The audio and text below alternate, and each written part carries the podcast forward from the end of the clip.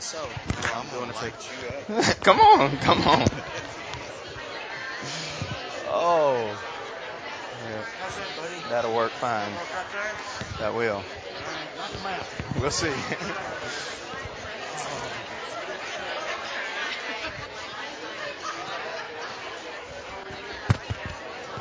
All right, if you have your Bible, go ahead and turn to James chapter 3. James chapter 3. I'm filling in for David Paulman today because he is under the weather and the high school class. If you're in high school, you can stay in here. We're going to be covering James chapter 3. There won't be a PowerPoint, so you'll just have to go old school and use your Bible and that'll, that'll do. In the high school class, we're doing James this quarter as well, and we just so happen to be at James chapter 3, so it all worked out. All right, James chapter 3. And David sent me some stuff, and he also sent me a few questions, and I will incorporate some of that as well. And we had a great challenging lesson this morning on the tongue.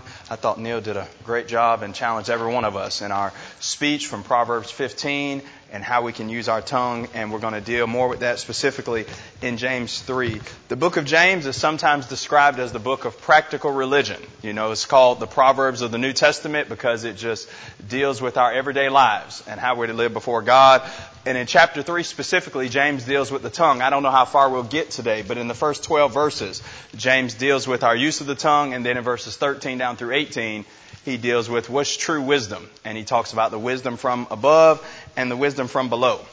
And so we've all heard this childhood slogan. If I start it, I guess everybody in here could finish it. Sticks and stones may what?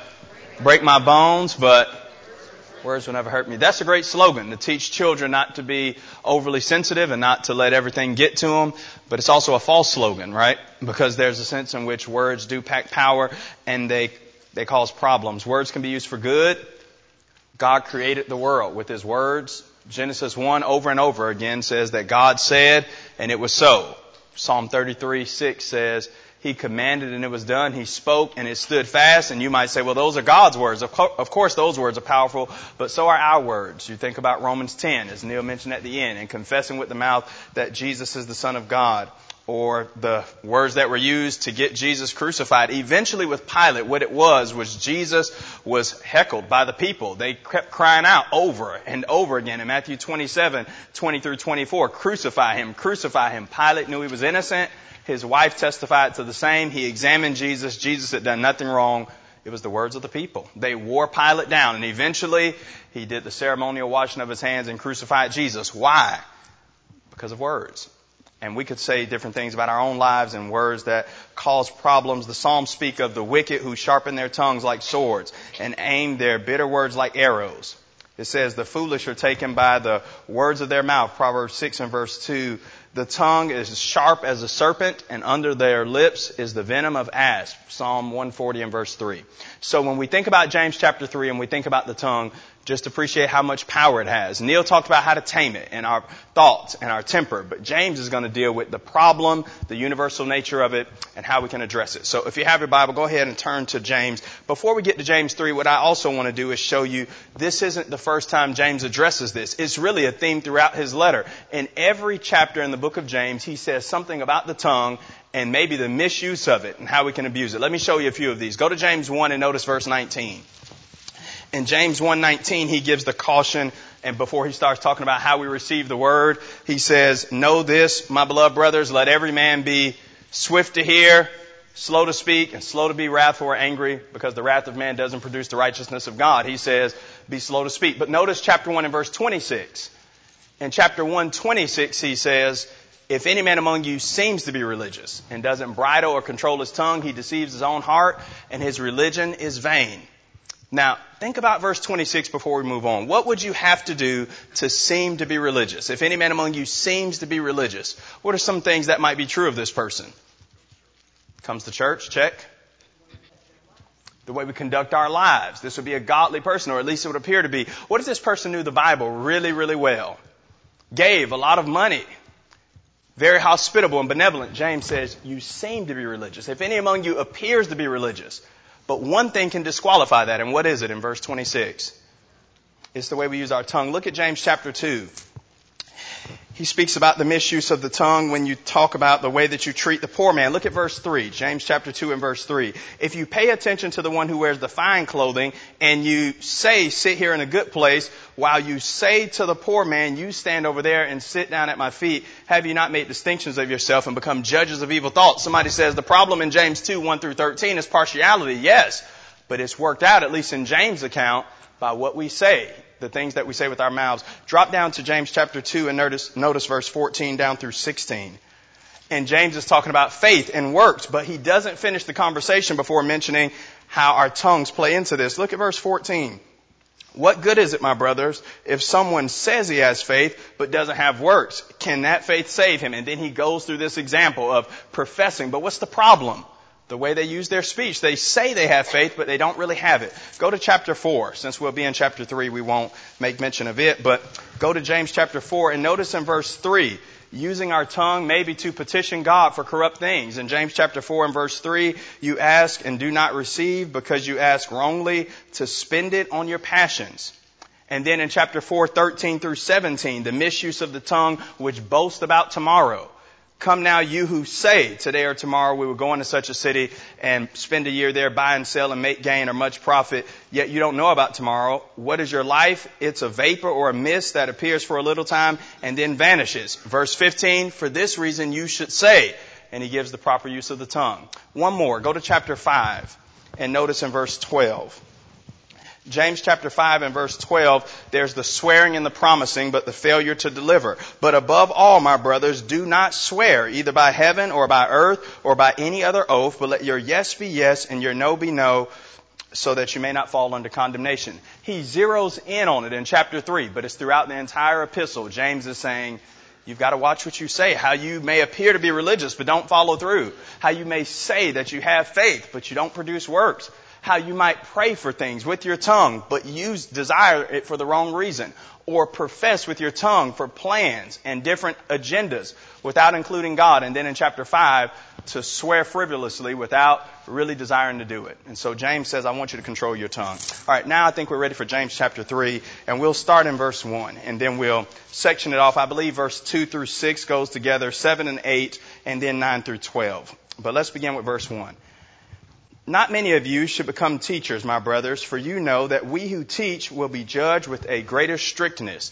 And so in chapter 3 and verse 1, James signals out teachers. He'll include everybody, especially beginning in verse 2, but here he starts with those who teach. And there's a strong warning. He says, not many should become teachers because they will receive a greater judgment or a greater condemnation. And so the Bible says we will all stand before the judgment seat of Christ. 2 Corinthians 5 and verse 10, and we'll give an account for what we've done in our bodies. However, there is a sense in which those who teach, based on this verse, will be judged with a greater strictness or a greater severity. The Old King James, I believe, has a greater condemnation. Newer translations go with stricter judgment. This idea that those who teach are going to be held to a higher standard. Look at Luke 12. Hold your hand in James 3 and go to Luke 12. I guess after all this talk on the tongue, this is going to be the quietest Bible class in the history of the congregation. Okay. Yeah, Luke 12, 47 through 48. Jesus says, that servant who knew his master's will, but did not but did not get ready or act accordingly to his will will receive a severe beating. That's the ESV, New King James. King James says beat with many stripes. And then in 48, but the one who did not know and did not deserve a beating, he will receive, the ESV has a light beating. Again, King James says he'll be beat with few stripes. So there's this idea that if you're in a position of authority, Jesus says in Luke 12, if you know your master's will and you fail to comply with it, you're going to be beat with many stripes or a severe beating. But if you didn't know your master's will, there's still punishment, but there's going to be a light beating or a few stripes. Going back to James 3, James says if you're a teacher, you're going to have a greater responsibility or greater condemnation. Why would teachers receive a stricter judgment? It should be noted, James is not trying to get fewer people to teach, right? The, con- the church always needs people to teach and to serve. But why would teachers, going back to James 3 and verse 1, why would teachers receive what James calls a stricter judgment? Hypocrisy?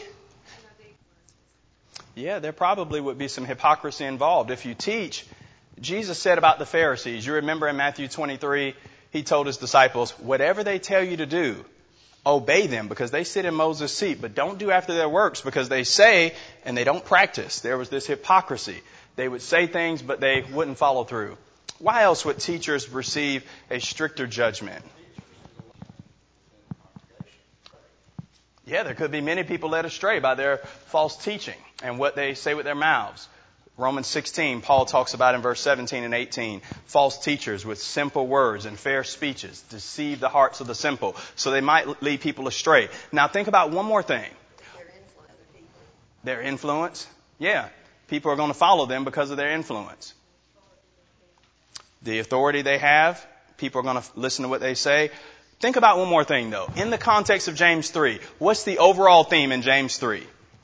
The use of the what? The tongue. What is the teacher's tool of choice? The tongue. And so James is about to say so many things that challenge us about the way we use our speech. And then he speaks to people who use their tongue for a living and he says, be very careful because you are going to have to use it. He's going to say in 7 and 8, the tongue's like a wild animal that can't be controlled. But if you're a teacher, a preacher, a Bible class teacher, on any level you teach and have influence, especially in the church, James is saying in chapter 3, you won't be able to get away with silence. That's not really, that's one of the ways to tame the tongue, but that's not ultimately what God desires as much as He desires that we cultivate discipline and self-control. And if you teach, you have no other choice. You're going to have to use it. But be careful, James says, because you will be judged. Teachers in the first century would sometimes be judged based on their cleverness of speech. And that's why Paul says in 1 Corinthians 2, I didn't come to you with cleverness of speech, but he came in power and wisdom, declaring to you the testimony of God. And so many people wanted to teach, and they probably were ready and excited. And James is saying, Stop rushing to teach, all of you. This isn't something you should just jump in frivolously, and you might think of some reasons why people would be attracted to teaching. Right? You get to be up, right? A lot. You get to stand up. You get to have a mic. You get to be in front of the people and people might be drawn to that. And James is saying, be careful what you desire because it comes with a heavy, a heavy burden as well. All right? Why would it be important for James to emphasize counting the cost for those desiring to teach? Why would he need to emphasize this idea that there's going to be a stricter judgment? We talked about why there would be influence, false teaching, and some of those things. Why would he need to emphasize this part about the stricter judgment? Another way to say this is James is telling them, count the cost if you desire to teach. Why would he emphasize that? Okay, make you study to show yourself approved. Make sure you know what you're talking about before you get up to do it. Yep. That's right. So 1 Timothy 4:16, Paul tells Timothy, pay attention to yourself and to those that hear you, because in doing it, you'll save yourself and those that hear you. But there's something else in James 3 and verse 1 about be careful not to teach everybody because you'll receive a stricter judgment. Why would he say count the cost if you're going to be a teacher? Is everybody in the church a teacher? Everybody go like this. No, right? Paul says as much in Romans 12 and in 1 Corinthians. Everybody doesn't want to. Everybody can't and everybody shouldn't. God's given a variety of gifts to people to do various things. And James is saying, you think about temper and what Neil talked about. Some people just, they just can't control their temper. And if you teach and if you preach or in any of the, in those areas you serve, you're going to be tested in those areas. And it just may not be well for you to do so. And so count the cost so that you don't disqualify yourself. You can go to heaven without preaching or teaching. You can be a faithful Christian and serve in many other avenues, but if you want to do that, then you need to make sure you count the cost before you do it. It's interesting the contrast in Hebrews 5. They won't teach. There's a group of folks that won't teach. And the Hebrew writer says, by now, you should already be teachers. And now James is saying, let's balance that because everybody shouldn't do it. Yes, ma'am.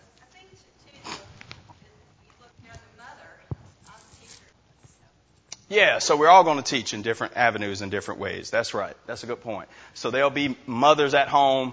There'll be our example. There may be grandchildren and children. So everybody is a teacher in that sense. But in the sense that James is strictly speaking of, you think about the congregational setup, that would be men in the public arena, but also women teaching children and teaching other women, Titus 2, 2 through 5. And so there's some of that. There's a sense in which we're all teachers. But there's also a sense in which we're all not, because James says not many of you should become teachers. So he wouldn't be saying don't be a mom or a dad or something like that. But in the general sense, that's correct. We're all going to teach, and there still will be a judgment along with that. But in the public arena or in the public sphere of the congregation, James is saying make sure that you count the cost before you do it. All right. Let's go to James chapter 3 and read verses 2 through 6. For we all stumble in many ways. And if anyone does not stumble in what he says, he is a perfect man, able also to bridle or control his whole body. If we put bits into the mouths of horses so that they obey us, we guide their whole bodies as well. Look at the ships also. Though they are so large and are driven by strong winds, they are guided by a very small rudder wherever the will of the pilot directs. So also the tongue is a small member, yet it boasts of great things. How great a force is set ablaze by such a small fire. And the tongue is a fire, a world of unrighteousness. The tongue is set among our members, staining the whole body and setting on fire the entire course of life, and it is set on fire by hell. So James begins by saying in verse 1, let not many of you become teachers. And then in verse 2, he just states this matter of factly. If you look at verse 2, how it begins, we all stumble in many ways. And so James is writing to Christians and he's saying what? What does this mean? We all stumble in many ways. We all make mistakes. We're all sinners. Yeah, even after obeying the gospel, we still have sin problems, every one of us. If you think about passages in the Bible that say, not only are we sinners, but if we deny the fact that we're sinners, that's a sin in and of itself. 1 John 1 and verse 8, 1 John 1 and verse 10, John says, if we say we have no sin, we deceive ourselves. If we say we have not sinned, we make God a liar. We all stumble. And then he says, in various ways. His point will eventually be we all stumble in various ways, but the one we all have in common is the tongue. But it's important first to see none of us are perfect. We all have problems. We all struggle and we sin in various ways. Yeah, 1 John 1 7, right? So, yeah, as long as we walk in the light, we don't have to be perfect. The blood will continue to cleanse us. But it is important to drive home this reality first. We do stumble in many ways. Why do you think it's important that the New Testament continues to emphasize that we stumble even after our baptism? Why do you think it's important to continue to drive home this point? While there is continual cleansing, and there's no condemnation for those that are in Christ. Why do you think James and John and even Paul and others will say, hey, you haven't arrived. You're not perfect. There's more work for you to do. Why do you think that's important for us to think about, especially with use concerning the tongue, but just in general in our Christian lives that we need to be reminded, hey, none of us, preachers, elders, nobody is perfect. What? That's right. Yeah. Yeah. Yeah. So sometimes if we're struggling, we might think it's just us. We're the only ones. But when you read the New Testament, notice John doesn't say, hey, you all still have sin. He says, if we say we have no sin, he includes himself. Look at James, James 3 and verse 2. For we all stumble. James isn't in this sort of instructor posture saying, hey, you guys out there still have problems. James says, we all stumble. More than that, in many ways, right? There are many ways we stumble. And you think about Paul. Paul says, I haven't already arrived. I'm not perfect, but I'm chasing after it so that I can lay hold of it. Philippians 3, 12 through 14. And so both of those comments are true. Really all three of them. One, we have to strive to walk in the light, but also so we don't give up, but we also need to take heed to ourselves. By realizing that we all struggle and that we all still have something to work on, it helps us to administer grace to other people you know, Matthew 7, 1 through 5, Jesus says, judge not that you be not judged, for with what judgment you use, it'll be used on you. And so when you think about other people's weaknesses, you need to remember, we all stumble in various ways. But the commonality in our struggle in verse 2 is, if anyone does not stumble in what he says, he's a perfect man and he's able to control his whole body. And so who wants to sign up for this one? Who's handled this? Yeah, it's kind of what I estimated. Nobody, right? He says, if any man can control the tongue, he's a perfect or a complete man, and he's able also to control his whole body. And this is ultimately what set Jesus apart from the rest of humanity. There are a lot of things, obviously. He's the Son of God. He's sinless. But have you ever thought about the fact that when the Bible says that Jesus never committed a sin, Hebrews 4.15, he never lied, he never lusted, he never murdered anybody. Yes, but he controlled his speech every single day. Luke 11:53 says there was an occasion when the Pharisees they had had enough of his teaching and they start antagonizing him, trying to get him to say something sort of off the cuff. He never said one word wrong. He never lost his temper one day and lashed out at the disciples and said, "Oh, I'm sorry about that." He never did it, not one day.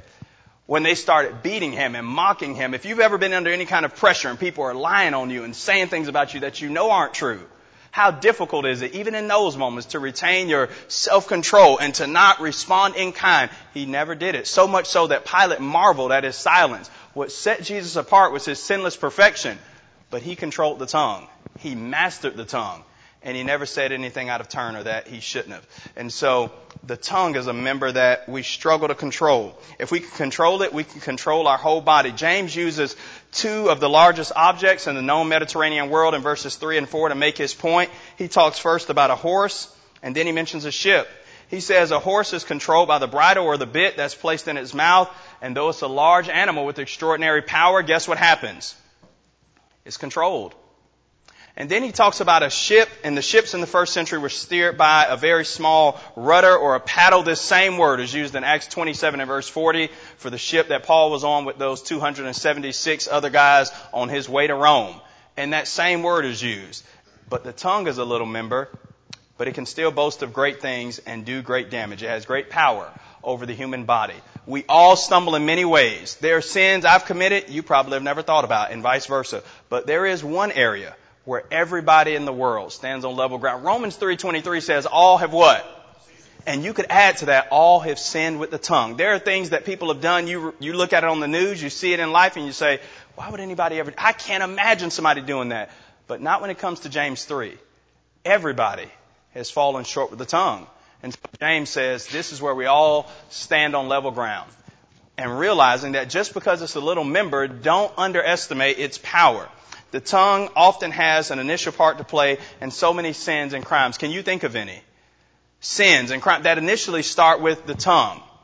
Can you think of many of the misuses of the tongue and the way the tongue can be used to cause damage? What are some of the ways that the tongue can be used in our lives to cause damage or in the lives of others?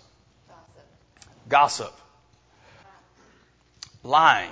Yeah, we can tell lies on other people. Gossip. The Bible talks about gossip in Romans 1:29 and it says that sin among others is part of the reason the wrath of God is going to be poured out on the Gentiles or on the unbelieving world. But also lying. We can say things that aren't true. What else? Just cut somebody down. That's pretty easy to do, isn't it? You know what's funny about the use of our tongues? When I say something about you, it's a pretty small thing, right? But if you hear that somebody else says something about you, then what? That's a pretty big deal. Why would they say that about me? But we can cut people down with our tongues. We can say things about people that we shouldn't say. We can slander them. That's what the Bible calls it. In Leviticus 19, 16 through 18, Moses said, You will not go up and down as a talebearer among the people. Our tongues can be used to cut people down. What else can we do with our tongues? Okay, yeah, we can share information that's not true. What? Which brings up a question. Do we know people's motives? We can assume, we can guess, but we don't really know. 1 Corinthians 2 says you don't know what's in people unless they tell you. And sometimes we can do damage to people by slandering them, by assigning things to their motives. Um, Ronnie, and then back to the what? Go ahead. Yeah. Yeah. Ecclesiastes 3 says there's a time to be silent. And whenever we figure out that time, we'll be the perfect man that James talks about in James chapter 3 and verse 2. Dwight? Yeah. It is, it is very dangerous. Here are a few others I thought about. What about boasting? The Bible talks about boasting and it includes it. Go to 2 Timothy 3. Just notice this.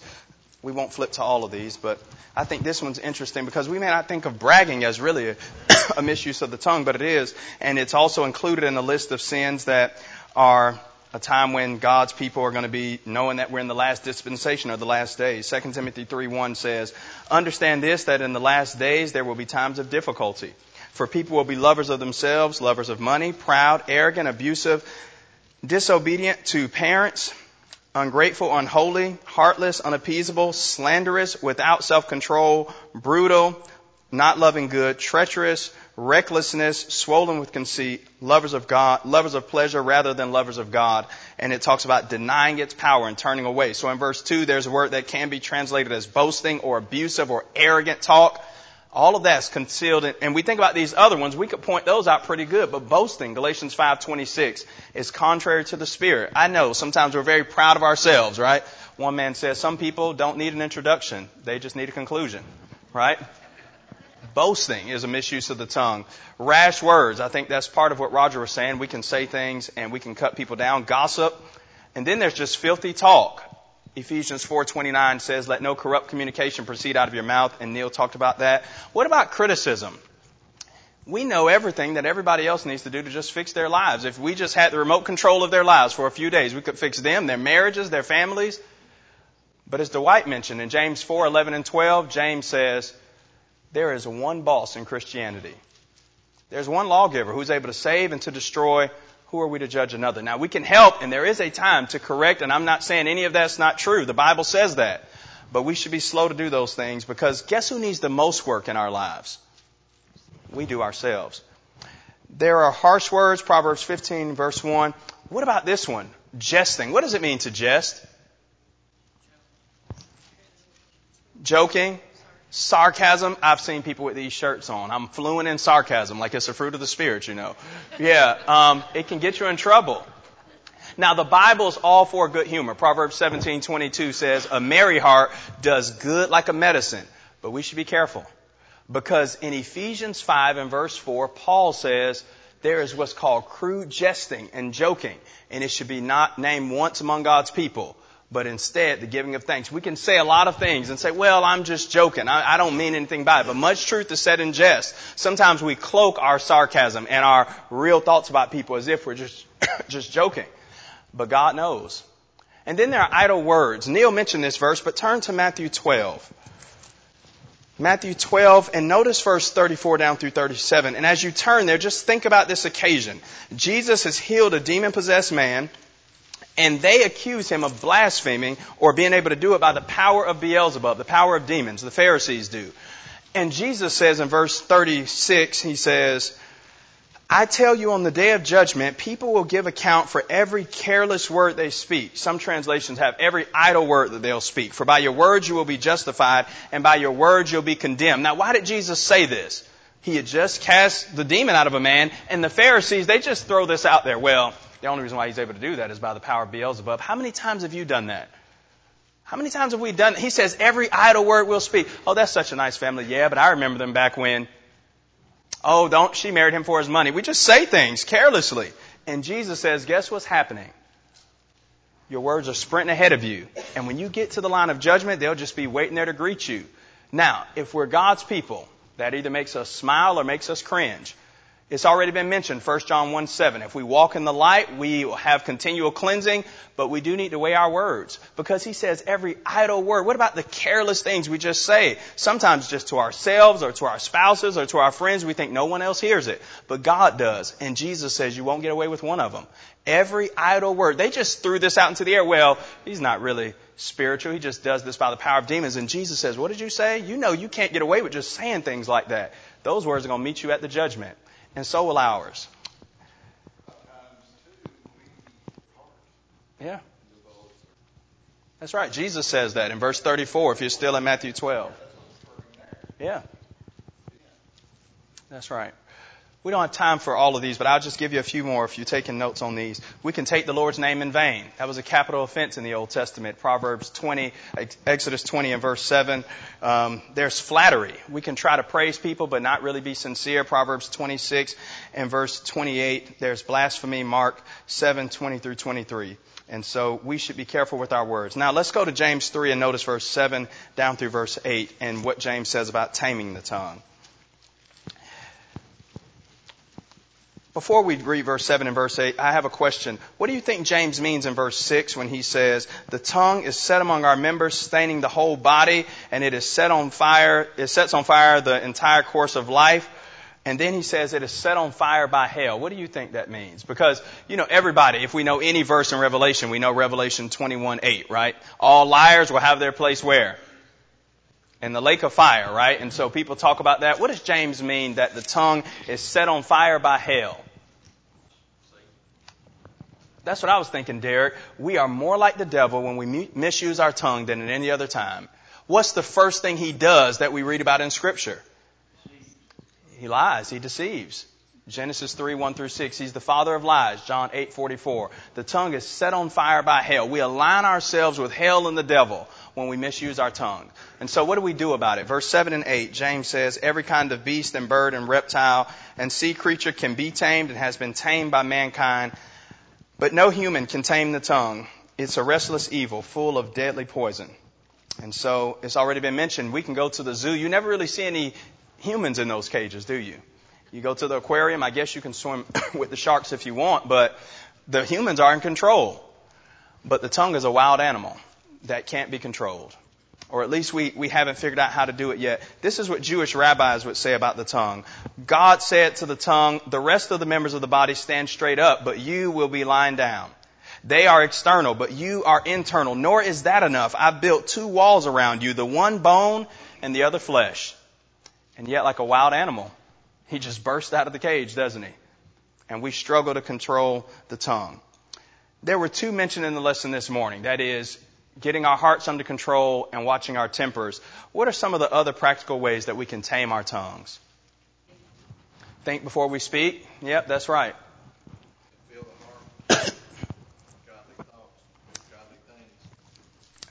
Fill the heart with good godly things. That's right. What about these? Here's a few. We've got five minutes left. What if we said less? Proverbs 10:19 says, "He that keeps his mouth, he says, in the multitude of words, sin is not lacking, but he that refrains his lips is wise." That means the more you talk, the more I talk, the more of a possibility that sin will eventually creep up. Remember, God is watching. The eyes of the Lord are over the righteous, but his ears are attentive to our prayers. 1 Peter 3 and verse 12. Ask yourself these important questions before you speak. Number one, is it necessary? Number two, is it true? Number three, is it kind? Number four, is it helpful? And then number five, does it edify? Sometimes we say, well, I'm just telling the truth and I'd say this in front of them, but that doesn't mean you should say it at all. Is it true? Is it helpful? Is it kind? Is it necessary? Does it build up? You know, most people can get along in life without the things we say. We think people just have to hear from us. They don't. Try to respond, try not to respond immediately when you are angry. Don't give place to the devil. Look at Proverbs 29:11. Proverbs 29:11 Solomon says, "A fool gives full vent to his spirit, but a wise man quietly holds it back." A fool utters all his mind, but a wise man keeps some of it back afterwards. Try not to respond immediately to things when you're angry. Even if you have to say to somebody, you know what? I'm too mad to talk about this right now. Ra- can you just give me a minute? I'd rather not talk about this right now. It'd be good for you and me if I just take a minute. That might help us with our speech. Love the truth. Proverbs 23 verse 23. That might keep us from lying. Remember how you want to be treated. Matthew 7 and verse 12. Pray to God every day to help you to watch your speech. The psalmist says, Set a watch, O Lord, over my mouth, keep the doors of my lips. Psalm 141 and verse 3. Seasoning our tongues before soiling them. Colossians 4 and verse 6. He says, Let your speech always be with grace, seasoned with salt. Ask yourself, would Jesus talk to this person like this or talk about them like this?